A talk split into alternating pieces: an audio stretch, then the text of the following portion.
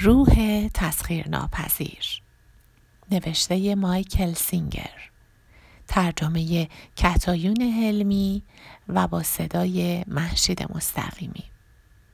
اپیزود 8، فصل 4، خود روشن.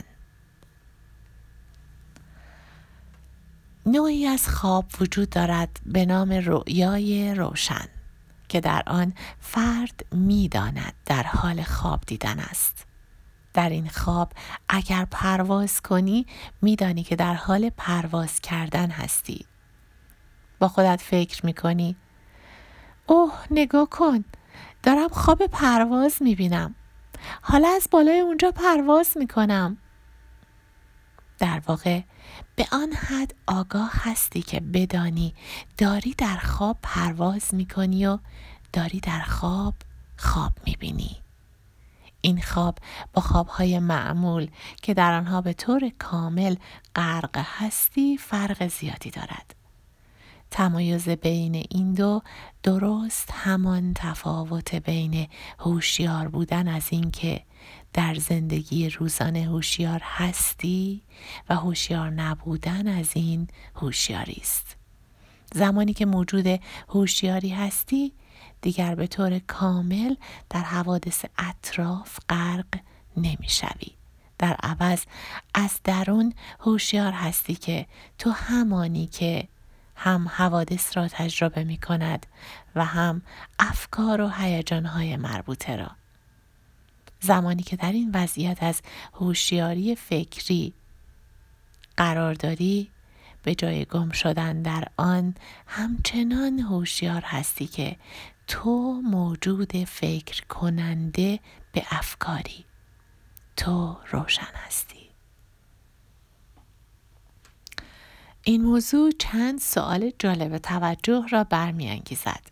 اگر تو همان موجود درونی هستی که تمام اینها را تجربه می‌کند، در این صورت دلیل وجود این همه سطوح مختلف ادراکی چیست؟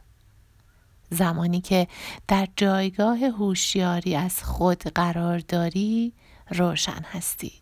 پس هنگامی که جایگاه تو به قدر کافی در اعماق خود نیست تا بتوانی تجربه‌گر آگاه تجربه ها باشی، آنگاه در کجا هستی؟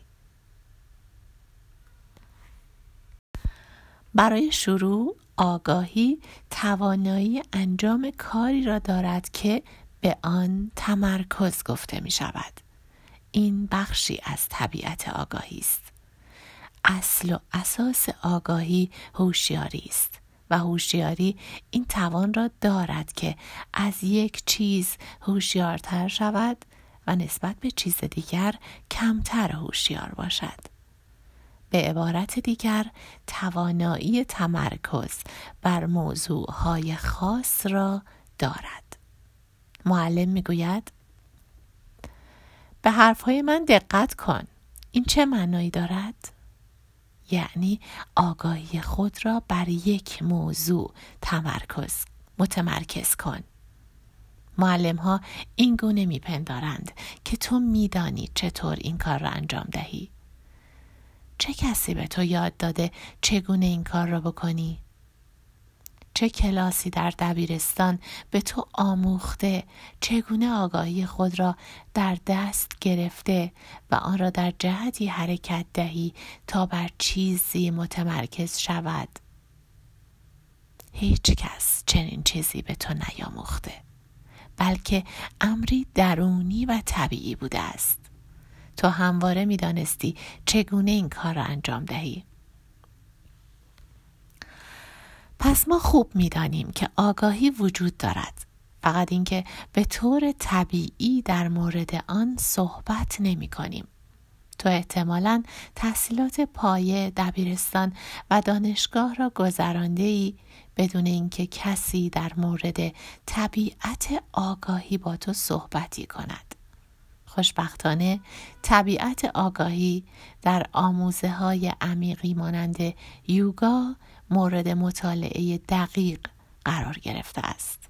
در واقع آموزش های باستانی یوگا همگی در مورد آگاهی هستند. بهترین راه برای یادگیری در مورد آگاهی از طریق تجربه مستقیم خود توست. برای مثال، به خوبی میدانی که آگاهی تو میتواند نسبت به محدوده گسترده‌ای از موضوعها هوشیار باشد یا اینکه چنان بر یک موضوع متمرکز شود که تو نسبت به هیچ چیز دیگر هوشیار نباشی.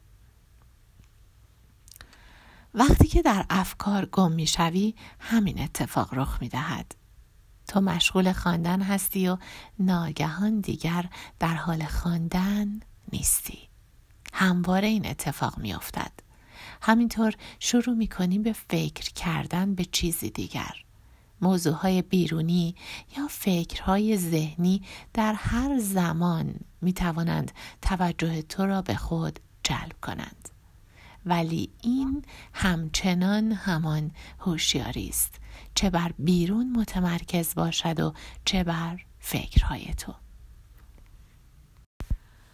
کلید مسئله در این است که میدانی آگاهی توان آن را دارد که به چیزهای مختلف دقت کند.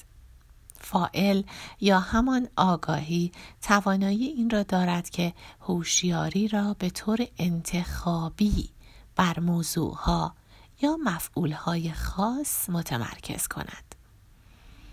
اگر قدمی به عقب برداری به وضوح می‌بینی که اشیا پیوسته در هر سه سطح ذهنی، هیجانی و فیزیکی در حال عبور از مقابل تو هستند. زمانی که هدف گذاری نکرده باشی، آگاهی تو بدون تمایز به یک یا چند موضوع جذب شده و بر آن متمرکز می شود. اگر این آگاهی به قدر کافی متمرکز شود، حس هوشیاری تو در درون موضوع گم خواهد شد. یعنی دیگر این هوشیاری را نخواهد داشت که نسبت به موضوع هوشیار است. تنها تبدیل می شود به موضوع آگاه. یعنی دیگر این هوشیاری را نخواهد داشت که نسبت به موضوع هوشیار است. تنها تبدیل می شود به موضوع آگاه. آیا تا به حال توجه کرده ای که وقتی عمیقاً غرق تماشای تلویزیون هستی، هیچ هوشیاری از این موضوع نداری که کجا نشسته ای و در اتاق چه اتفاقهایی می افتد؟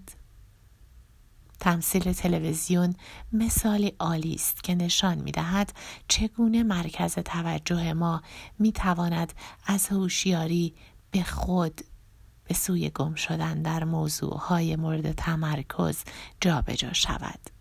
تفاوت در اینجاست که به جای نشستن در اتاق حال و غرق شدن در تلویزیون، تو در مرکز توجه خود نشسته و در تصاویر ذهن، هیجان‌ها و مناظر بیرون غرق می‌شوی.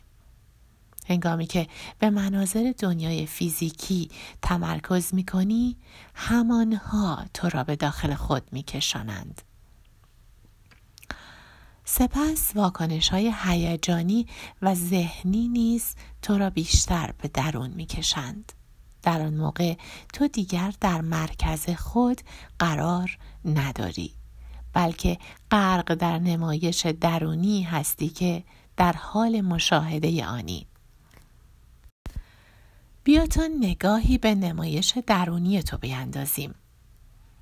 تو الگویی زیربنایی از افکاری داری که تمام مدت در احاطه آنها هستی.